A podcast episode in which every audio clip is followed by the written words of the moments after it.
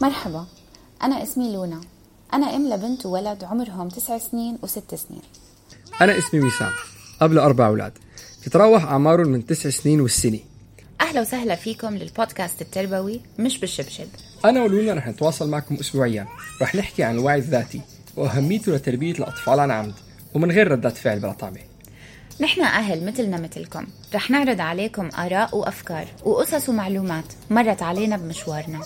هدفنا نربي أطفال سعداء واثقين من نفسهم ليعيشوا حياة متكاملة.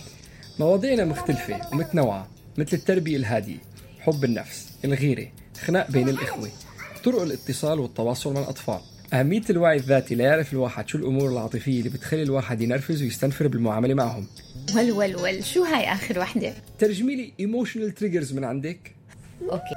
بالنهاية لما نحن نكون أهل أروق وأهدى بيكونوا أولادنا أحسن. هذا الشيء بيصير عن وعي وعن عمد مش بعفوية مش بعصبية ومش بالشبشب. ترقبوا الحلقة الأولى بتاريخ الخامس من يناير وتأكدوا إنه تشتركوا عشان ما تفوتكم أي حلقة. Subscribe